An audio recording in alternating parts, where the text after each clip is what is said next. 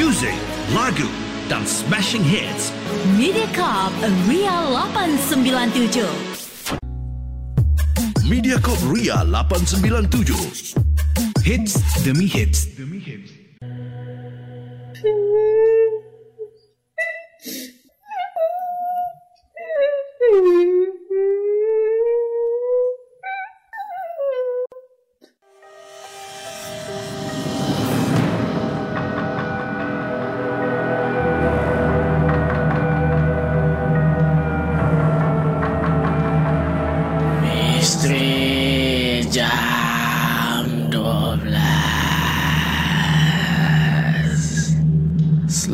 Datang pendengar-pendengar Misteri jam 12 Saya akan menemani anda setiap malam Isnin hingga Jumaat Tepat pada jam 12 malam Sebelum anda tanya Suara siapa pula ni di Misteri Jam 12?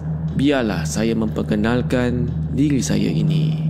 Nama saya Hafiz Aziz dan saya dari UXM. UXM adalah YouTuber di Singapura yang membuat konten-konten seram di YouTube.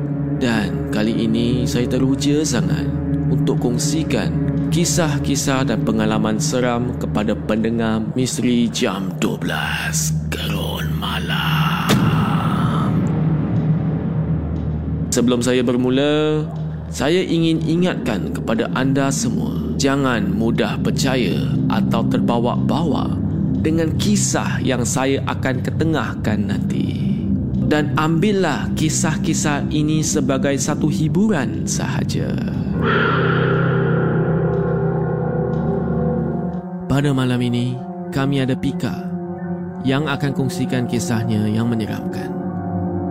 Seram atau tidak, kita tak tahu lagi. Jadi, dengarkanlah kisah daripada Pika. Selamat malam kepada semua para pendengar. Nama saya Pika dan ini adalah kisah seram saya.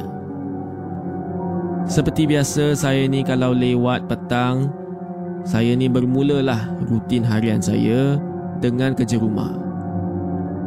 Sebagai seorang isteri yang bekerja, memang saya lepas balik dari kerja, saya akan terus settlekan rutin-rutin harian di rumah. Seperti memasak, basuh baju anak-anak dan semuanya lah. Memang saya sendiri kadang-kadang memang sangat-sangat penat. Tapi nak buat macam mana? Inilah tanggungjawab sebagai seorang isteri. Husband saya pula selalu tak ada di rumah. Sebab dia ni memang banyak kerja outstation lah. Itu yang kadang-kadang seminggu dua barulah saya dapat jumpa suami tersayang. Sebagai seorang isteri takkanlah saya ni tak pernah hadap kes-kes seram di rumah. Ada dua cerita best yang saya nak kongsikan dengan korang malam ni. Ceritanya macam ni. Kan suami saya banyak tak ada kat rumah. Jadi ada satu masa ni, mak mentua saya temankan saya untuk stay kat rumah dengan anak-anak. Jadi pada masa tu saya memang happy sangat-sangat. Sebab finally lah saya ada kawan kat rumah. Ringan sikit beban saya. Mak mentua saya ni suka menjahit. Itu yang kadang-kadang 2-3 jam dia duduk dalam bilik dia menjahit dan saya memang sediakanlah untuk dia kat rumah saya. Bila petang saya balik rumah, saya pun buat rutin saya macam biasa. Ada sekali tu saya memang betul-betul sibuk kat dalam dapur. Banyak baju yang nak kena basuh. Dan anak-anak pula ada sibuk main kat ruang tamu. Saya tengah sibuk memasak dan basuh baju dan waktu tu pun dah nak masuk maghrib. Saya tak boleh solat pada masa tu jadi saya teruskan kerja di dapur saya. Tiba-tiba mak ni datang. Tapi mak mentua saya ni macam pelik sikit. Muka dia macam pucat dan dia cuma pandang depan je. Saya pun tengok dia macam pelik lah kenapa orang tua ni. Saya tak tanya banyak. Tapi saya panggil lah nama dia. Dan saya tanya, Mak, Mak nak makan ke? Dia angguk je Lepas tu Dia pusing balik Dan masuk dalam bilik Untuk menjahit Dalam hati saya pun berkatalah Pelik ni orang tua ni. Kenapa dia buat macam tu kan? Tapi saya malas nak layan Saya pun sambunglah buat kerja dapur. Tiba-tiba saya dengar pinggan jatuh.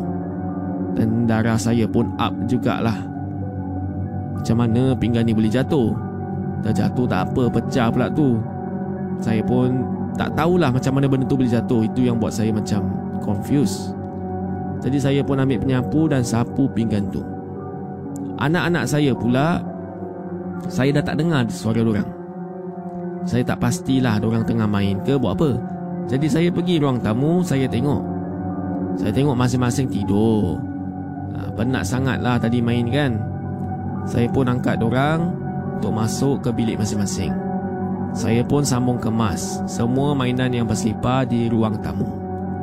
Dan saya pergi ke bilik menjahit. Dan saya tengok mak lah. Dan saya tanya Mak, mak ada keluar tak tadi pergi dapur ke apa ke?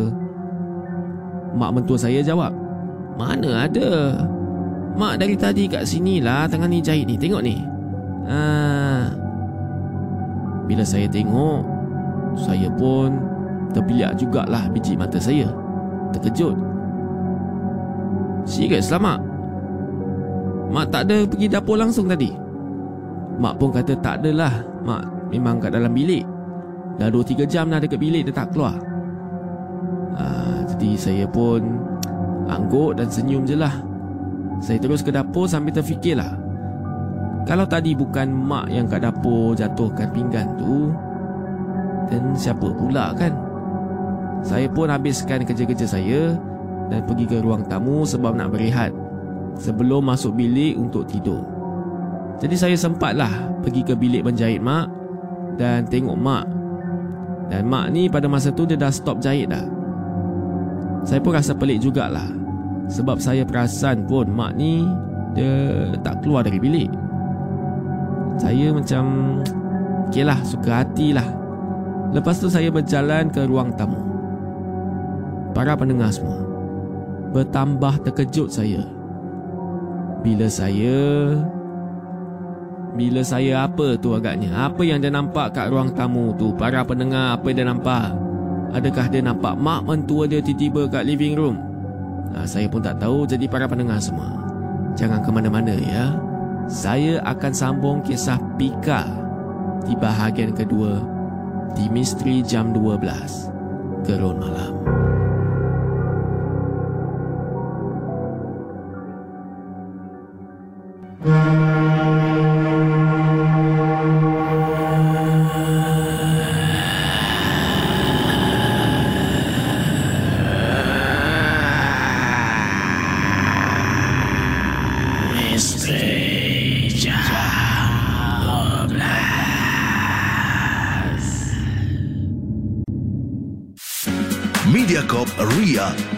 897. Hiburan tahap optima. Ria 897 Berlega di dunia digital. Ria 897 bermanifestasi dunia digital. Dari kota singa ke seluruh Asia Dari Asia Tenggara ke Eropah Dari Timur Tengah ke benua Amerika Dari bandar utama dunia ke sempadan negara, pekan dan kota, kami bersama anda. Anda, aku, kamu dan kita semua. Disatukan dengan hanya satu sentuhan bahagia Ria Dan di gelombang maya kita akan bersama. Tidak kira di mana anda berada, kami senantiasa bersama.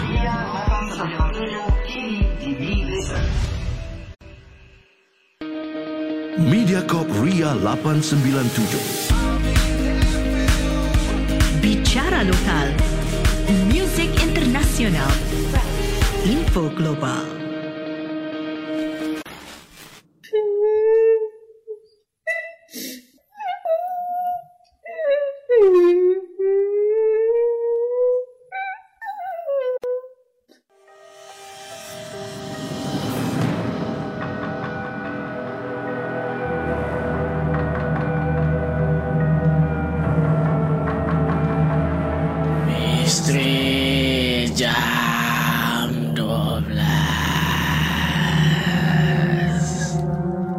Selamat kembali ke Misteri Jam 12 Gerun Malam. Tadi di bahagian yang pertama, saya telah kongsikan kisah Pika. Ya, dan Pika ni adalah seorang isteri yang rajin. Suami dia kerja overseas, jadi dia ni tanggung semua benda seorang lah. Selepas dia kembali kerja, dia jaga anak-anak dia. Dia buat rutin-rutin, rutin harian dia seperti membasuh baju, kemas rumah, semualah semua dia buat seorang lah. Jadi pada satu hari ni, mak mentua dia tumpanglah tidur bersama. Dan pada masa tu, dia ada benda pelik. Sebab mak dia ni sedang duduk di dalam bilik, sedang jahit eh. Tiba-tiba dia keluar, dia buat muka selamba dengan muka pucat dia, dia pandang depan je. Bila tanya, dia jawab sepatah, lepas tu dia patah balik. Dan memang pelik lah rasanya. Dan tiba-tiba pinggan pun pecah sendiri kat dapur. Ha, setahu Pika itu mungkin mak mentua dia. Tapi bila tanya mak mentua dia kata dia tak buat apa-apa pun. Dia duduk kat situ dia tengah jahit. Ha, jadi lepas tu dia keluar. Bila dia keluar tu dia nampak benda kat ruang tamu. So apa benda tu? Ha, itulah yang saya nak sambung ni. Jadi para pendengar marilah kita sambung kisah Pika. Para pendengar semua, bila saya keluar jalan ke living room, ke ruang tamu saya, terkejut saya. Apabila saya nampak semua mainan yang saya dah kemas tadi, semuanya bersepah. Dan kali ini semakin teruk lagi. Saya betul-betul pastilah tadi saya ada kemas. Siapa pula yang bersepahkan ni? Jadi pelik rasanya. Saya terus dengan cepat. Saya ke bilik anak-anak saya. Dan bila saya sampai ke bilik anak saya Saya tengok masing-masing sedang tidur. Tidur dengan lena Jadi kalau budak-budak ni sedang tidur dengan lena Siapa yang berselerakkan ruang tamu tu? Saya tanya lagi mak saya. Dia cakap Yang dari tadi memang bersepak tak ada siapa yang kemas pun. Habis yang tadi saya kemas tu apa? Dia tak nampak ke? Saya memang rasa pelik sangatlah. Saya confused sangat-sangat. Saya pun abaikan Dan saya sambung mengemas semula. Saya kemas mainan-mainan tu tanpa cakap banyak. Saya nampak Mak dah masuk bilik. Lepas tu dia pergi toilet tadi saya tutup lampu dapur dan saya layan cerita lah kat TV tu pada malam tu. Jadi bila saya tengah kusyuk, saya tengah tengok cerita hantu sebenarnya. Saya tengah kusyuk tengok TV cerita hantu tu, tiba-tiba ada yang tiup di telinga saya. Terus saya terkejut. Saya pusing ke belakang. Memang tak ada apa-apa, jadi saya malaslah nak layan. Mungkin perasaan saya je. Jadi saya sambung tengok cerita TV tu. Tiba-tiba ada yang pegang bahu saya. Saya terjerit kecil. Saya bangun, saya tengoklah siapa kat belakang. Mana tahu anak-anak saya yang main sembunyi-sembunyi belakang sofa ke apa ke kan. Tapi bila saya tengok belakang sofa tu, memang tak ada sesiapa. Saya dengan pantas. Saya tutup TV, masuk ke bilik saya untuk tidur. Selepas beberapa minggu gangguan itu dah lepas, mak mentua saya pun balik ke rumahnya. Jadi kat rumah kembali kepada asalnya bila saya dan anak-anak sahaja. At this one time, saya dengan anak-anak baru balik daripada shopping. Suami saya memang masih outstation. Jadi saya pun sampai kat rumah, saya kemas rumah dan barang-barang saya shopping-shopping tadi tu semua saya susun lah. Anak-anak saya memang excited betul. Tiba-tiba anak saya ni Seorang ni nama dia Firhat Dia cakap dengan saya Yang dia nak share mainan tu Dengan kawan baru dia. Saya ingatkan kawan baru dia Kat sekolah lah. Jadi saya pun seronok lah.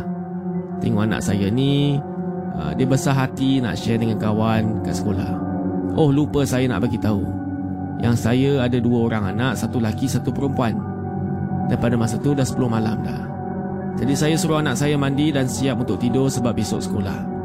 Saya pun cepat-cepat jugalah kemas rumah dan readykan barang-barang untuk masak malam tu. Tapi malam tu saya rasa ada pelik sikit suasana.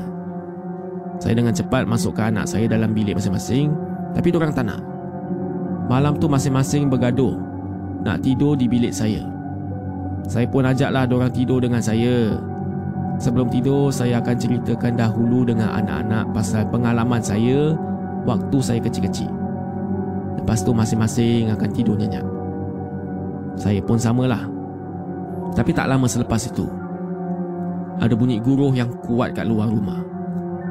Saya pun jadi terkejut dan saya terbangun. Saya tenangkan diri saya, saya pergi ke tandas. Nasib baiklah tandas dalam bilik air saya sendiri, jadi tak payahlah nak pergi jauh-jauh. Kalau tak, memang seram lah. Saya pun ingat nak sambung tidur lepas tu. Dan bila saya baring-baring je, tiba-tiba para pendengar saya nampak sesuatu yang membuatkan diri saya ni gelisah sikit. Saya ada nampak bayangan hitam yang tinggi di sudut bilik saya. Saya diam terkakulah pada masa itu. Dalam hati saya ada dua.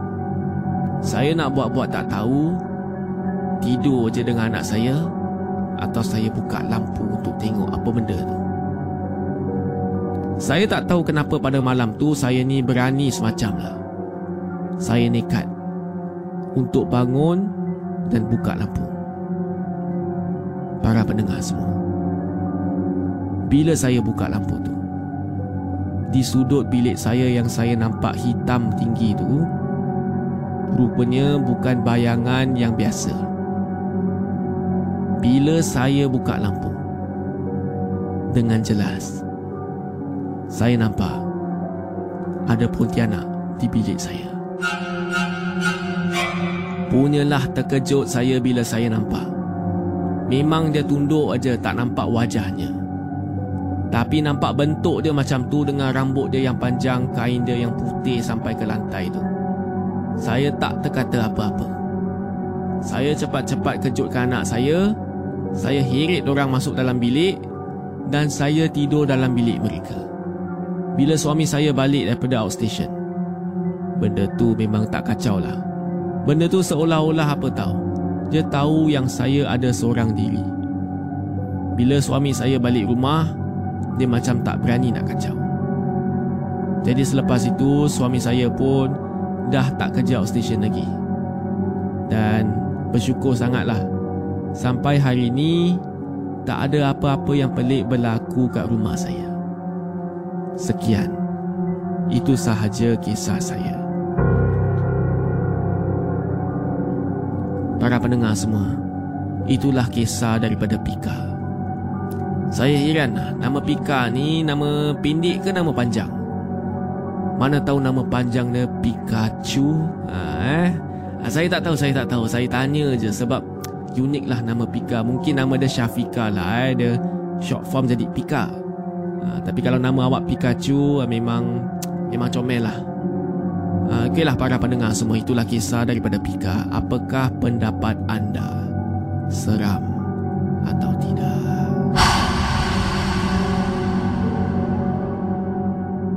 Ingin saya ingatkan lagi, jangan mudah percaya dengan kisah-kisah yang diketengahkan. Anggaplah kisah-kisah ini sebagai suatu hiburan sahaja.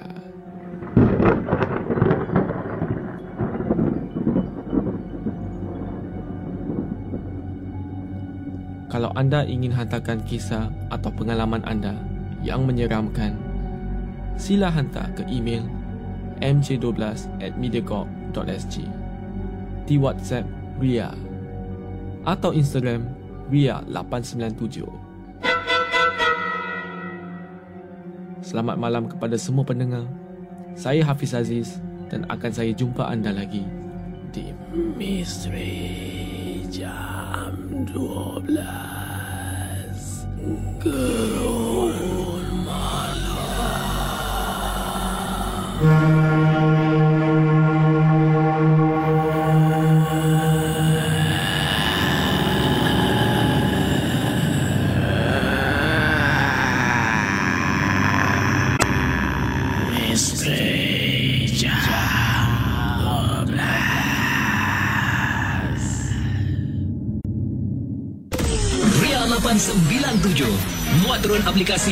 Mail Listen atau dengar kami di millicent.sg. Ria 897 mempersembahkan MJ12 Gerun Malam. Satu pertemuan yang sangat menggerunkan. Kolaborasi khas bersama Zuhari Idris dan Fadli Rosli dari Santau Santai. Acik Danish dari The Paranormal Consultants. Syed Wilson dari Dead Time Stories SG. Dan dari Skrimapura, Nurul Aini dan Izan Melina selaku Anti P dan Sis P. Jumpa anda di Stephen Riyadi Auditorium at NTUC Sabtu 20 Januari 8 malam. Dapatkan tiket-tiket anda di sg.bookmyshow.com atau go.mediacorp.sg garis miring MJ12 Gerun Malam. Mediacorp Ria 897 Pemacu bahagia anda. Oh, well, that will be nice. You're listening to the sounds of Mediacorp Ria 897 Ria 897 berlegar bermanifestasi di dunia digital.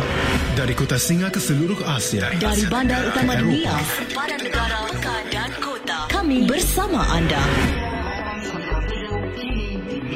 Anda, kami, aku, kamu dan kita semua. Disatukan dengan hanya satu sentuhan bahagia Ria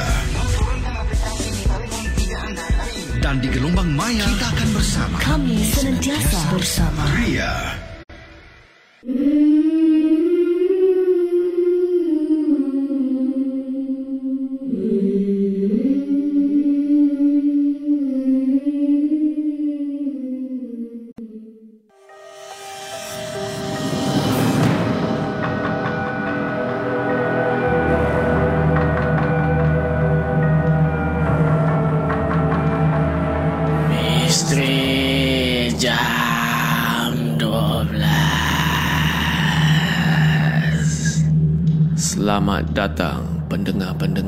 Misteri jam 12 Saya akan menemani anda setiap malam Isnin hingga Jumaat Tepat pada jam 12 malam Sebelum anda tanya Suara siapa pula ni di Misteri Jam 12? Biarlah saya memperkenalkan diri saya ini.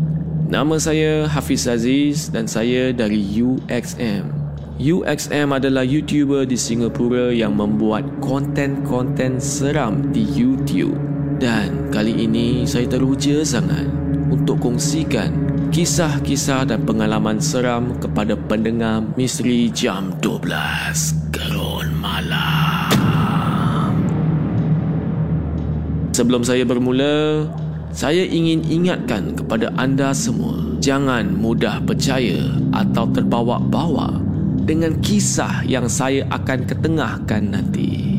Dan ambillah kisah-kisah ini sebagai satu hiburan sahaja. Pada malam ini, kami ada Ika yang akan kongsikan kisahnya yang menyeramkan. Seram atau tidak, kita tak tahu lagi. Jadi, dengarkanlah kisah daripada Ika. Selamat malam semua. Nama saya Ika. Saya ingin berkongsi kisah seram saya ketika saya bermalam di hospital swasta di Kuala Lumpur. Kerana pada masa itu, anak saya berumur 9 tahun anak saya berumur 9 bulan ditahan kerana demam berpanjangan. Bermulanya anak saya ditahan untuk dimasukkan dalam ward pada hari Sabtu 6 Julai 2019 dan dia ditempatkan di bilik bernombor 414 yang mempunyai empat buah katil. Ketika itu hanya saya dan anak saya yang berumur 9 bulan itu sahaja menginap di dalam bilik tersebut. Bilik yang saya duduk tu adalah bilik yang paling hujung dan paling jauh dari kaunter jururawat. Ketika saya nak menuju ke bilik tu, suasananya amatlah sunyi dan malap. Dan pada malam pertama, saya berasa selesa dan berehat sambil menjaga anak saya. Sehinggalah saya ni tertidur sampai esok pagi. Pada hari Ahad pula, saya macam biasa bagi anak saya sarapan bubur dan susukan dia secukupnya. Time waktu petang, saya tunggu suami saya yang on the way daripada rumah. Sambil-sambil saya tunggu dalam bilik ward, saya layan sekali Facebook sambil tepuk anak saya yang dah tidur tu. Bila saya sambil-sambil layan Facebook saya.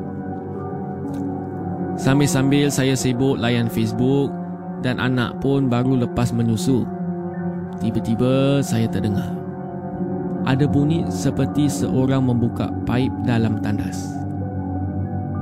Saya sangka pada masa tu mungkin paip di dalam tandas bilik sebelah saya tu yang berbunyi. Kemudian saya terdengar pula. Ada bunyi toilet flush di dalam tandas bilik saya tu. Saya pun jadi peliklah. Sebab pintu bilik saya sentiasa tertutup. Dan kalau ada jururawat nak masuk ke dalam, mereka akan ketuk dulu. Tidak lama kemudian, saya pun keluar dari bilik saya. Dan saya mengintai di bilik sebelah dan saya dapati bilik sebelah saya ni tak ada orang. Di selang bilik saya pun tak ada orang. Kalau ni dua bilik ni tak ada orang, habis tu siapa yang berada di dalam tandas bilik saya tadi? Saya pun mulalah untuk rasa seram. Dan saya terus membaca doa-doa berlindung. Perkara itu berulang-ulang kali saya dengar ketika menjelang senja. Suami saya belum sampai-sampai lagi. Selesai solat isyak pada malam itu, saya terus baring dan pastikan anak saya tidur selepas disusukan. Jika saya hendak baring, saya suka tarik tirai katil agak lebih privacy lah. Saya pun baring tanpa menghidupkan televisyen dan hanya satu lampu saja dipasang. Lepas daripada saya solat maghrib tu, saya masih menunggu suami saya.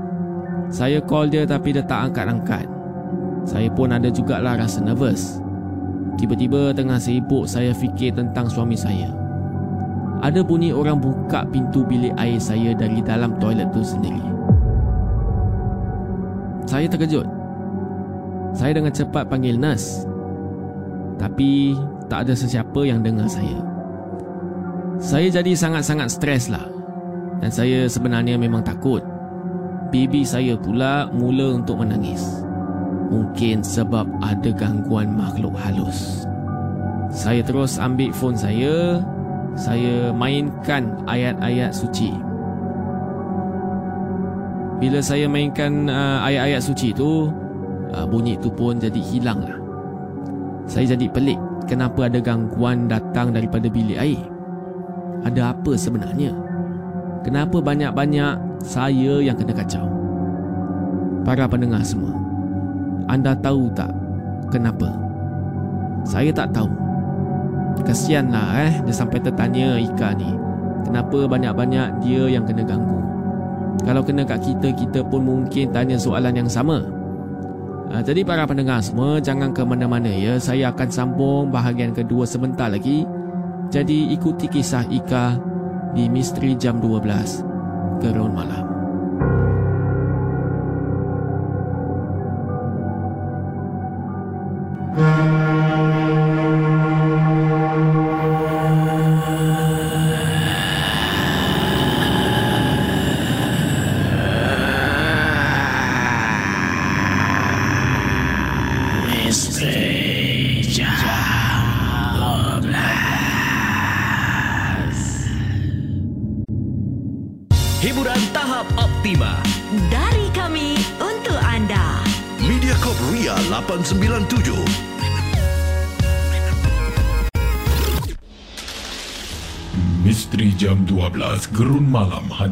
Kisah-kisah misteri anda menerusi alamat email mj12 at mediacorp.com.sg di WhatsApp Ria 97868464 rancangan 1 jam setiap Isnin hingga Jumaat.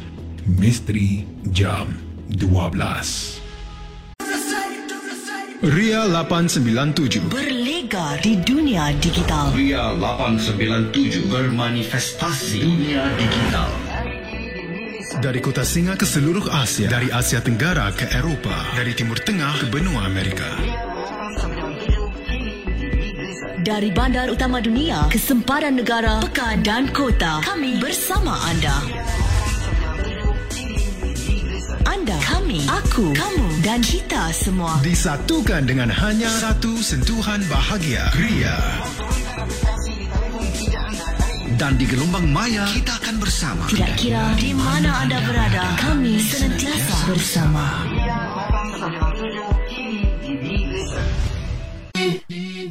Kami, kamu, anda, kita. Satu rasa. Ria. All that you got, come on, baby, let's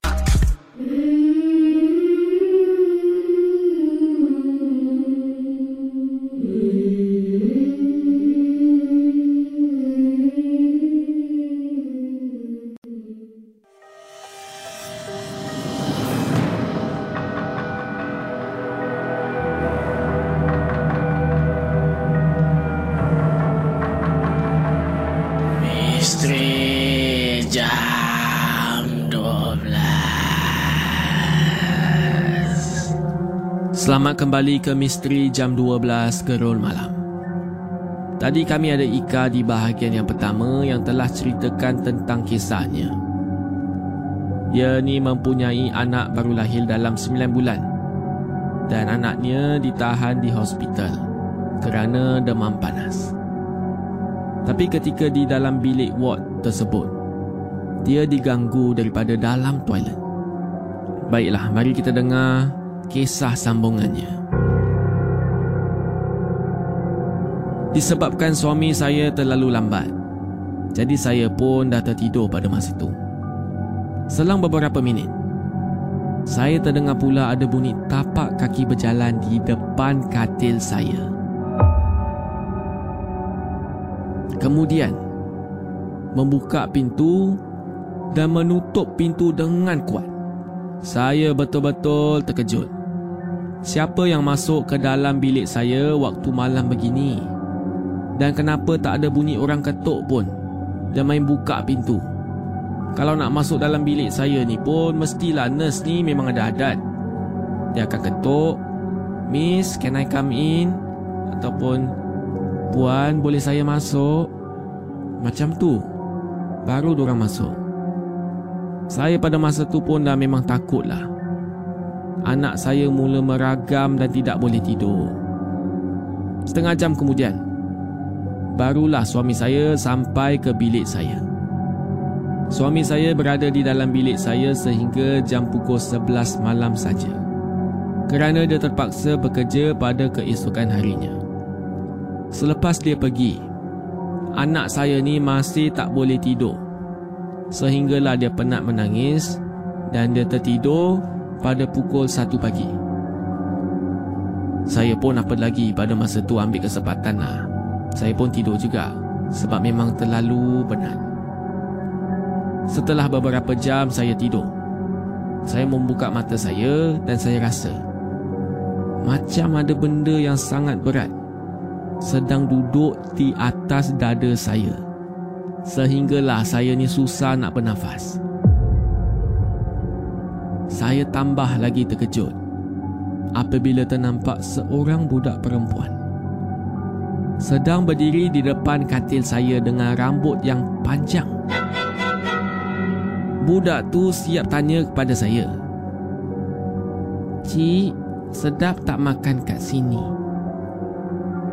Lidah saya ni beku. Nak baca surah pun dah tak boleh dah. Apabila saya melihat budak perempuan tu muncul di depan mata saya. Dengan usaha yang untuk bangun. saya cuba menggerakkan ibu jari kaki saya sehinggalah seluruh badan saya ni mampu bergerak semula. Bila dah boleh bergerak tu, dengan pantas saya baca doa-doa pelindung. Saya terus bangun dari katil saya. Saya nyalakan semua lampu di bilik tu. Dan saya on TV saya untuk kurangkan rasa takut. Patutlah anak saya tak boleh tidur malam ni. Rupanya ada benda lain yang teman kita. Keesokan paginya, saya terus memberitahu jururawat untuk pindahkan saya ke bilik yang lain. Jururawat tu pun tanya kepada saya, kenapa saya nak pindah bilik? Saya hanya bagi satu, satu perkataan. Saya kata, adalah. Jururawat tu pun dia faham lah. Dia pun tiba-tiba kata, Okey, okey, tak apa, tak apa. Jangan cerita. Mungkin saya dah tahu. Ada budak perempuan kacau eh semalam. Para pendengar semua. Rupa-rupanya jururawat kat sana tu memang dah tahu yang bilik tu ada benda yang duduk. Ada seorang lagi jururawat di situ juga memberitahu saya. Ada seorang pesakit sebelum kami masuk pun memberitahu dia nampak benda yang sama. Selepas tu saya nak berpindah lah ke bilik 420. Tadi saya bilik 414. Saya nak pindah jauh sikit 420. Tapi jururawat tu kata, ah, puan, sini jangan puan. 414 tu hantu budak kecil. Bilik 420 ni